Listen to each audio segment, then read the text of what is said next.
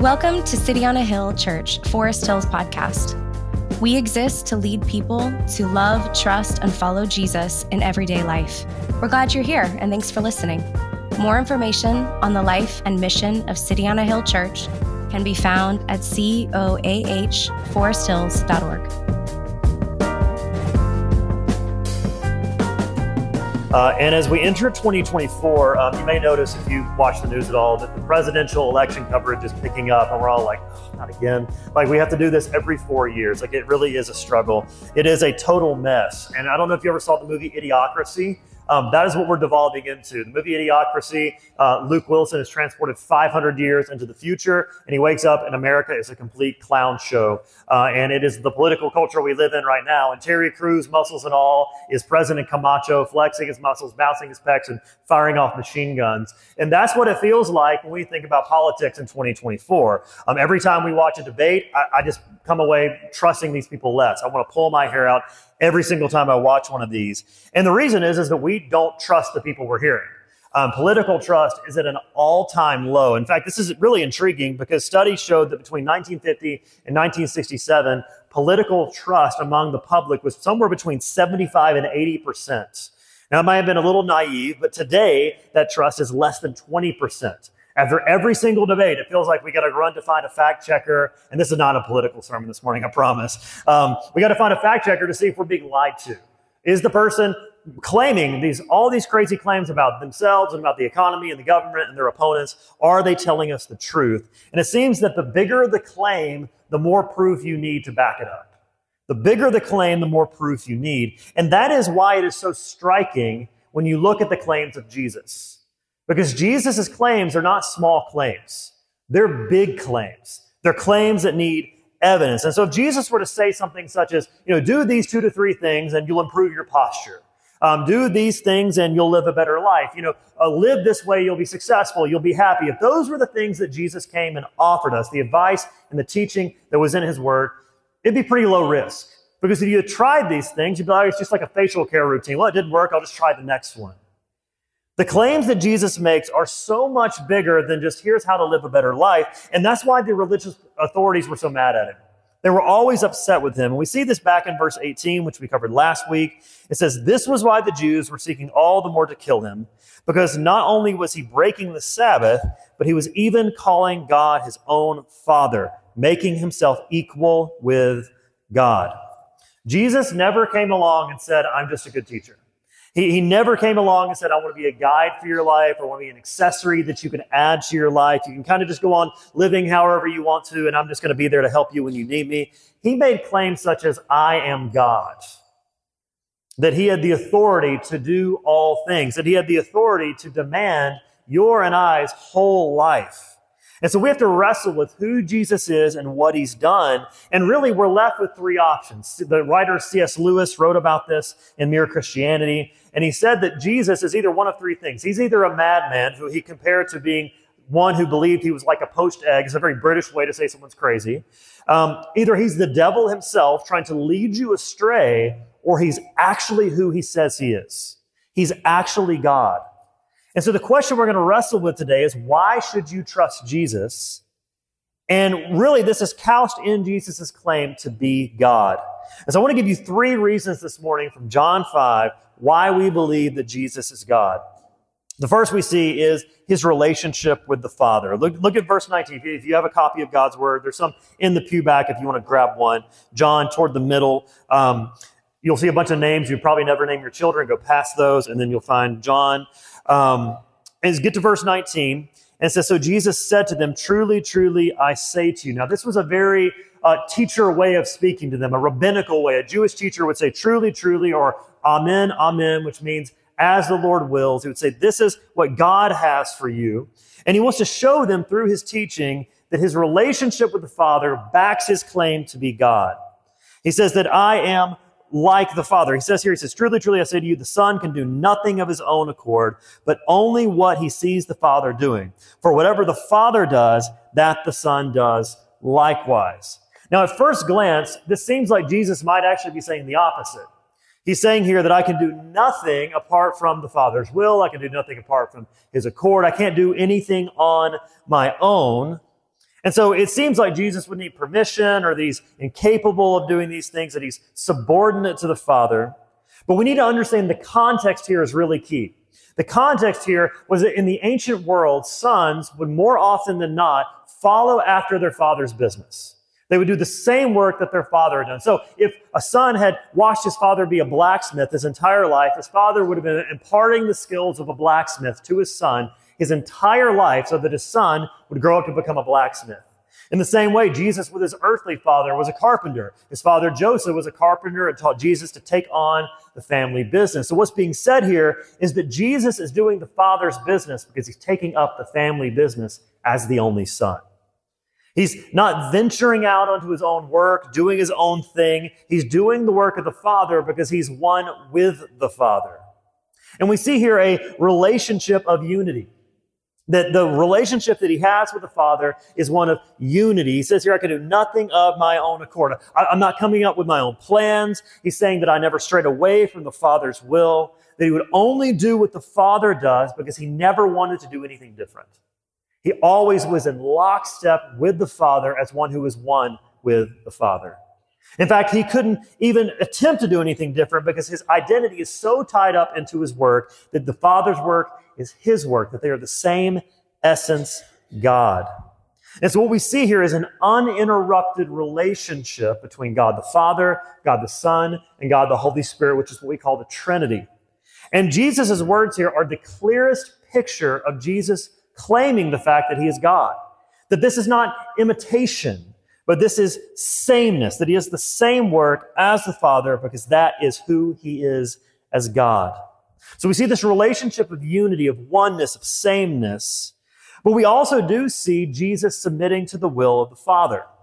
That while on earth, as a human, Jesus submitted to his Father's will. D.A. Carson describes it like this He says, The Father initiates, sends, commands, commissions, grants. The Son responds, obeys, performs his Father's will, and receives authority. And what we see in this is that while Jesus was on earth, he submitted to the Father, and that didn't make him any less God. He was the same essence God, yet carried a different role in perfect unity with the Father. That he wasn't doing this, you know, begrudgingly, but the Father willed to send and the Son willed to be sent. That they are in unity and relationship. Secondly, they have a relationship of love. Look at verse 20. For the Father loves the Son and shows him all that he himself is doing.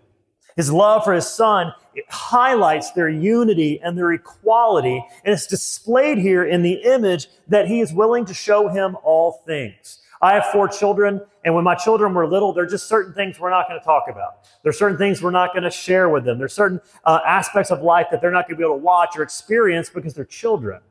And as they get older, it's been kind of fun to be able to watch certain movies with them and talk about certain topics because they're getting older and eventually they're going to be my equal as adults.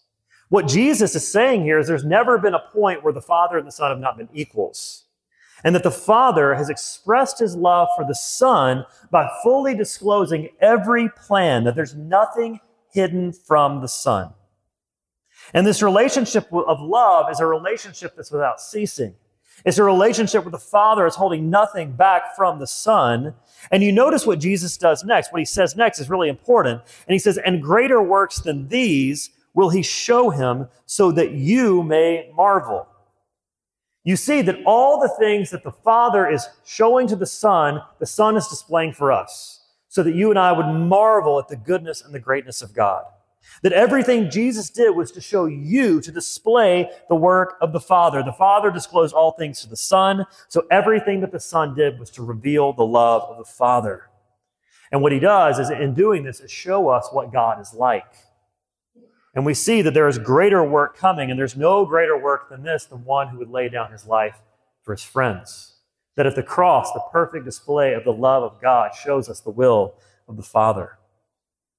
But also, this is a relationship with responsibilities and blessings. And we see these sort of come in rapid fire in verses 21 through 23. We see it says, For as the Father raises the dead and gives them life, so also the Son gives life to whom he will. We see that Jesus, first and foremost, is a life giver. Now, the idea that God would have been a life giver would not have been a, a, a strange thing for the hearers who are hearing this or reading this. Uh, they would have read this and go, Of course, God gives life. Uh, we see so many Old Testament verses about God being the life giver. In the very beginning of the story, God breathes life into humans, uh, into their nostrils. Job 33 4 says, The Spirit of God has made me, and the breath of the Almighty gives me life. But, but for this Galilean carpenter to say, I have the authority to give life is a gigantic claim because when you look at Jesus on the surface, he didn't look like God. One of my favorite restaurants here in Boston is Brassica, which is right around the corner. We're not sponsored by them or anything, I promise. It's just really good food. Um, and back in the day, they used to be open during the week for lunch. And so I would go in there all the time and grab a coffee or lunch. And I remember one day I'm sitting there and this person walks in dressed like a college student. No offense to college students. It's just a college student. The dress is sort of like golf dad grungy, like walks in looking like that and just starts ordering people around. And I'm watching this guy and for a second. I'm like, who gives this guy the authority to tell these people what to do? And I eventually realized, oh, this is the guy who owns the place. In the same way, when you look at the meekness of Jesus, who did not look like a powerful king, he didn't look like somebody who had the authority to give life and tell us what to do. But what we see is that he is the very God himself. Jesus makes this staggering claim that he's the one who comes to bring life, to bring something out of nothing, to bring something dead to a state of life. This is an act of creation itself. And when we think about the creative act of God, we think about creation in the world, it proves to us that there is a God, just something as small as a seed. When you think about a seed, that's something that you and I can't recreate. We can take an apple from a tree and plant it in the ground, and eventually an apple tree is going to form. We can't form the seed itself. In the same way, we can't bring the deadness of our hearts to life. That's something Jesus alone can do. The second responsibility we see for Jesus is that he's a judge, verse 22. For the Father judges no one, but has given all judgment to the Son. Again, something the Father alone was thought to be able to do. We see in, in uh, Genesis 18, Abraham appeals to the Father as a judge, and he wants God to judge justly. And Jesus here again is claiming to have responsibility for what God alone is able to do. And so, if you've been with us for a while, or you were listening, or were here uh, back in the fall when we covered John 3, this might seem like a bit of a contradiction. Because in John 3:17, Jesus said that he did not come into the world to condemn it, but to save it. So what exactly is Jesus talking about here? We need to understand that Jesus is talking about two different times with two different purposes. When Jesus is talking in John 3:17, he's talking about his first coming into the world. That as Jesus came, God himself took on flesh. He didn't have to come into the world to condemn it because the world was already condemned. The fact that we love darkness and evil and brokenness and we're given to broken systems of injustice and racism, we look at our own hearts, we're already condemned. And so Jesus came into the world graciously to save us and to rescue us from that. But here he's talking about the second coming, his active judgment where Jesus will reign over all things and all things will come into the light. And the reason that Jesus gets to tell us how to live, the reason that Jesus gets to be the judge, the reason that Jesus gets to challenge you on things like sex and power and money and control and truthfulness is that he is God and he is judge. He's the standard by which all things are set. But also, we see a blessing that he's been given. Verse 23 that all may honor the Son just as they honor the Father. Whoever does not honor the Son does not honor the Father who sent him. Just as you honor the Father, equality, sameness. That the only way to get to the Father, the only way to truly honor the Father, the only way to truly love God is to honor and love His Son, Jesus. Years ago, uh, my wife and I, Amy, had moved back to Birmingham. We had planted a church there, and I met up with an old college friend and his new wife. And we had a couple of kids at the time, and we left the kids with my mom, and we go to this restaurant with them. And we sit down, we're having a great time, we're catching up on college. And before I could say something about my kids, my friend and his wife said, Man, I'm so glad you guys didn't bring your kids to dinner tonight. We don't like kids. We just want to know that we can have a friendship with you without your children being around. And I'm like, Well, we're not going to be friends because my children are part of me. They're, they're, they're intricately linked to me, and I'm going to choose them over you any day. In the same way, you can't reject the Son and receive the Father. You can't reject the one that God sends and receive the Father. This shuts the door on any other way to God. And that may seem narrow, but it's purely logical. Every other way of getting to God says, prove yourself, do more, be better, get your way to God. But Christianity says, God, the Son, came to you. Receive Him, receive His love, His mercy, His goodness, and His grace for you. So we see that Jesus first claims to be God, but here's the second piece of evidence not just His relationship to the Father, but secondly, the relation or revelation of the Word. Look at, uh, oh, flip over to verse 30. We see Jesus reiterate again what he had said in verses 19 and 20. I can do nothing of my own. As I hear, I judge, and my judgment is just, because I seek not my own will, but the will of him who sent me. But Jesus is not satisfied with just identifying himself as God. He wants you to truly know this because he knows it's a big claim. For someone to come along and say, I am God, would be like me coming along and saying, I'm the King of Scotland. I need some verification, right? I don't have a Scottish accent. I don't look Scottish. I'm not wearing a kilt. You're welcome. Um, you can, you, I can't just say, take my word for it. Jesus here says, don't just take my word for it. Verse 31 If I alone bear witness about myself, my testimony is not true. What is Jesus saying here? There are a few things at play. First of all, is the Jewish legal burden. In, Jew- in Jewish court and Jewish culture, you needed two to three witnesses to verify something. And if you couldn't do that, it was considered untrue. But the other part of this is that Jesus was one of many who had come along and claimed to be the Messiah. There were lots of people before Jesus and lots of people after Jesus who came along, and most of them were political revolutionaries who were coming along trying to stir up war. Jesus says, Don't just take my word for it, but there's another who's a witness for me. Verse 32 There is another who bears witness about me, and I know that the testimony that he bears about me is true. Who is Jesus talking about? He goes into this aside about John the Baptist, verse 33. You sent to John, and he was born, he has borne witness to the truth. Not that the testimony that I receive is from man, but I say these things so that you may be saved. So you, know, you could believe John. He was a burning lamp and burning and shining lamp, and you were willing to rejoice for a while in his light. But the testimony that I have is greater than that of John. The word is not from one good person. He's saying, the one who is my witness is God himself and he speaks through his word. What Jesus is referring to here is the scriptures. And that's why at the end of the passage, in verse 45, he says, Do not think that I will accuse you to the Father. There's one who accuses you, Moses, on whom you've set your hope. Moses was shorthand for the Old Testament.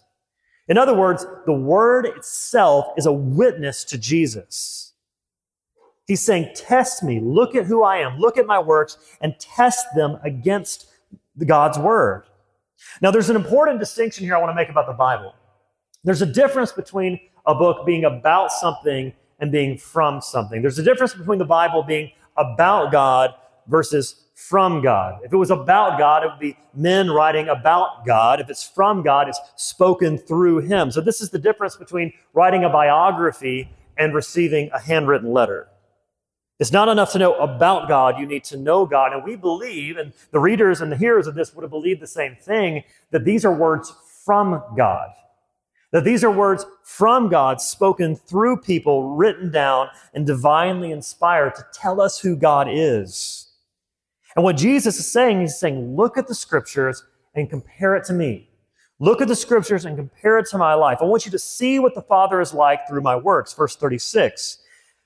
But the, the other half of it, for the works that the Father has given me to accomplish, the very works that I'm doing bear witness about me that the Father has sent me. I am about the Father's business. And if you just look close enough, if you just read the scriptures, you're going to see me. You're going to see that I look like God. He's saying that you'll see the mercy, the tenderness, and the holiness of Jesus. And when you do, you're going to see the Father. Now, the first time that uh, I met Matt and Sue, so Matt, Matt's up in the booth, Sue's up here. Raise your hand for those who don't know you. The first time I met their son, Ben, there was no question Ben was their child. No question, because it looks just like both of them and acts just like Matt. Like, I'm, I'm watching the two of them and I'm like, this is clearly your child. They're the, absolutely your biological child. And the reason I know this is because I've talked with Matt and Sue. I've been in their home. I know what they look like. I know how they react. I know what they find funny. And as Ben would start talking, I'm like, oh my gosh, that was your mom. He, would make a look, and I'm like, oh my goodness, you have the same hairline as your dad. We all pray for Matt Harris's hairline in our 60s. I looked at him and I'm like, clearly, you are their son. And when you look at the Bible and you look at the Old Testament, which, by the way, there's enough evidence in the Old Testament alone to show you that Jesus is God, you should look at Jesus and say, man, that looks and sounds a lot like the Father. Because he looks just like his dad. And when you look at all the other pretenders who'd come along, who were seeking power instead of laying down power, who were seeking to use people versus serve them and save them, we see that Jesus stands above the rest. Psalm 147 3, he heals the brokenhearted and binds up their wounds. We see in the last passage that Jesus worked to heal the invalid man, and that demonstrates that God longs to make all things broken whole. And we see that the work on the cross that Jesus completed for us is the ultimate proof of God's word. The scriptures point out and predict the life, the death, and the resurrection of Jesus. Among over 300 direct prophecies that Jesus fulfilled, there's this beautiful picture in the, in the book of Isaiah as the prophet tells of the suffering servant who came and who was stricken down for our sins, who, was, who took the penalty we deserve. And then a couple verses later, it says, Then he, the suffering servant, shall see his offspring. That only happens if he's alive. And the greatest work possible to show us that God's word is true is that Jesus lived, that Jesus died, and Jesus rose again. Rebecca McLaughlin says about the cross, she says the crucifixion should have been the final proof that Jesus wasn't God, the proof that he could not oppose the power of Rome, the proof that he was not the great I am. And if Jesus had stayed dead, the proof would have been undeniable. But Jesus rose again. Jesus' life is a vivid picture of the Word of God. And the revelation of God's Word has always had one purpose that the work of the Son would show us the love of the Father. Now, as much as the Scripture is a witness for Jesus, it's also a witness against people. It's a witness against us and our hard heartedness. Look at verse 37. It says, And the Father who sent me has himself borne witness about me. His voice you have never heard. We, we have often refused to listen to him. His form you have never seen. The, the people who were seeing this saw Jesus and refused to deal honestly with him. Verse 38 And you do not have his word abiding in you, for you do not believe the one who sent me. That the word of God has not penetrated your soul, it hasn't changed you, so you don't trust him. And I believe we see two ways here that we fail to allow the word of God cha- to change us. One is very religious, and the other is very not.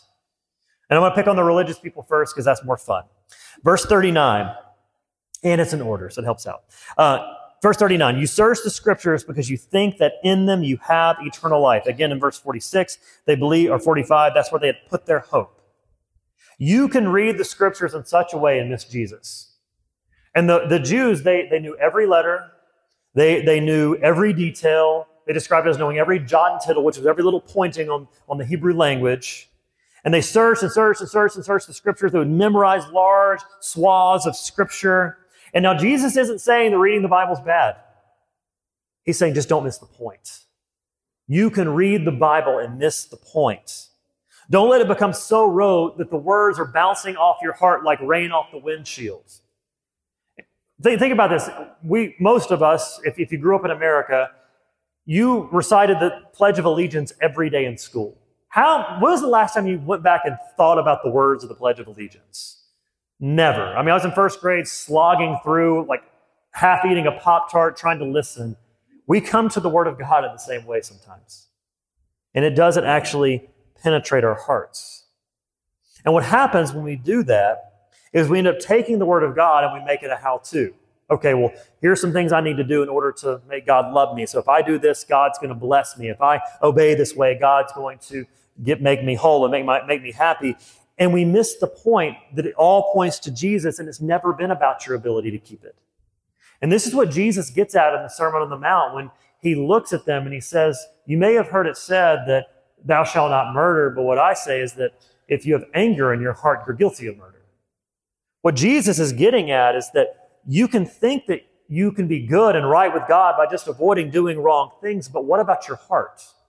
Has there ever been a moment where you've had pure motives? Has there ever been a moment where the desires and the motivations of your heart were completely and fully right? And so, one way we can read the Bible wrongly is to make a list of rules. Another way is to just try to pick it apart like a critic. We try to see through everything, and as C.S. Lewis said, when you see through everything, you see nothing. We can use the Bible as a way to feel intellectually or spiritually superior to other people. And each of these is a way that we try to find life through God's word without looking to Jesus. If I just do enough and understand enough and be better enough, I'll be okay. But what Jesus does is he says, I don't want you to miss this. Look at the end of verse 39. And it is they that bear witness about me. The scriptures are an invitation to see Jesus an invitation to come to Jesus. So when you read the Bible, I want you to read it to stir your love for Jesus. That you would not just want to know about him, that you would want to know him. And as you read about Jesus, your heart is drawn toward him. I've mentioned this before, but I had a grandfather who lived in Maryland. We called him Granddaddy Maryland because he lived in Maryland. I met him like once in my life. And uh, when I was in junior high, we started writing letters back and forth to one another. My grandfather was a wonderful penman. He had a way with words, and he'd write these long, you know, six-page legal letters, front and back letters to me a few times a year, and I began to write back to him. And I got to know my grandfather through through letters. And there came a point where I had the opportunity to go to Maryland, and I said, I've got to go meet this person that's been writing to me for the last 12 years. So when I was 21, I went and actually met the person that I've been reading about.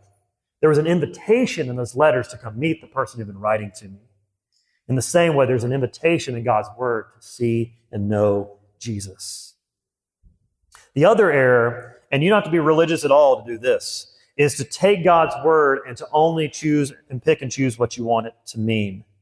Verse 43 I've come in my Father's name, and you did not receive me. If another comes in his own name, you will receive him. There's a tendency among those who, even like people who teach the Bible, to teach it in such a way to slant it towards you where you don't actually have to change.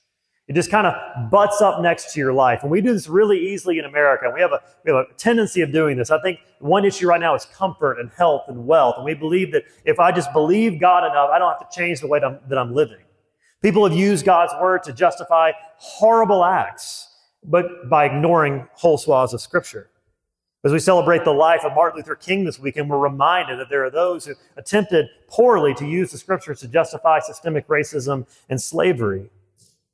But yet, if we read the scriptures honestly, they challenge us.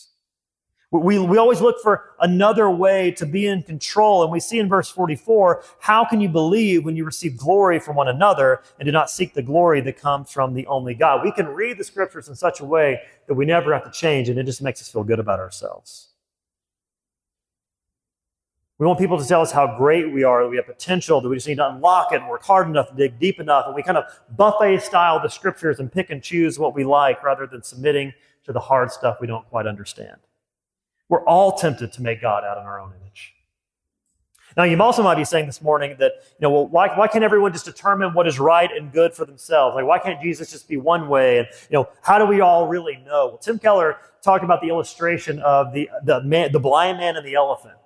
And so we're all like the blind man and the elephant, We're one blind man, he's touching the elephant and he, he touches the leg and he thinks he understands the whole thing. And the other person, he thinks, I think, I think I'm touching a tree. The other person touches a tail and he thinks he's touching a reed. Another person touches the, the nose and thinks that he, he's, found, he's found a snake. And what he's saying is that none of us really know, but we're all touching the same elephant. And that sounds really humble until you realize that the person telling you that is claiming to see the whole elephant. Every claim we make is an absolute claim. Every truth claim we make is saying this is the standard of what you should believe. And the question we have to look at when we come to Jesus is this is what standard are we going to believe? We're going to believe our own experiences, which are fleeting and changing. Are we going to believe the, the tone of the culture, which has changed like the wind? Or are we going to believe God's word, which is perfect and timeless? And Jesus again and again points us to his word to show us himself. So I want to encourage you to really read the scriptures, especially this morning if you're coming and even if you're not a follower of Jesus yet and you're skeptical and you just want to read the scriptures. And I want to give you some tips about reading the scriptures to help you as you do this. Number one is dig deep. Read slow and sit with it. Don't just read it like you're reading the Pledge of Allegiance. Really understand it. And that might mean you need to read one or two verses, and that's okay. It's not a race. It's not who can read more. We're, we do not do that. Read it slowly, understand it. Secondly, look for Jesus. Look for Jesus with wonder and expectation. Thirdly, don't pick it apart. Don't look for all the errors that are supposedly there, but submit to it as it's written and don't try to fit your ideas in around it. And then lastly, let it read you back. Let it challenge you and change you. And as you do, you begin to see that Jesus demands a response. That you should trust Jesus because he has the authority to demand a response from you as God, a response to his person and work. And we see this beautiful invitation as you hop back to verse 24. It says, Truly, truly, I say to you, an hour is coming and now is here when the dead will hear the voice of the Son of God, and those who hear will live. Those who will hear and believe in what Christ has done will find life. Now, I want you to notice a couple of verbs here. It says here that it says, first of all, it says that truly I say to you, whoever hears my word and believes him who sent me has eternal life. He does not come into judgment and has passed from the death, from death to life. You have these things now. It means right now in Christ, you can have life. It means that right now, you don't have to bear the weight of guilt or shame or sin. Right now you are no longer under judgment if you are in Christ. You are free. Right now you begin to experience eternal life through experiencing Jesus. Now, again, this may bother you because Jesus' claims seem so narrow, but you know, what about good people from other religions? Jesus is saying, I'm the only way. We need to understand that this is not about good versus bad, but this is about death versus life. Verse 25 says, Truly, truly, I say to you, an hour is coming and is now here when the dead will hear the voice of God, and those who hear will live. For the Father has life in himself, so he granted the Son also to have life in himself. Your state without Christ is not that you're a pretty good person who needs a little bit of help. You're a dead person who needs to live.